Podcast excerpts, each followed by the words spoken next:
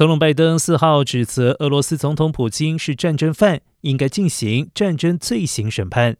白宫国家安全顾问苏利文在白宫例行媒体简报中表示，俄罗斯在乌克兰犯下的战争罪行来自不查证的暴行，提供进一步的证据。美国将与世界合作，确保对这些罪行全面问责，并将与欧洲盟友密切合作，进一步制裁。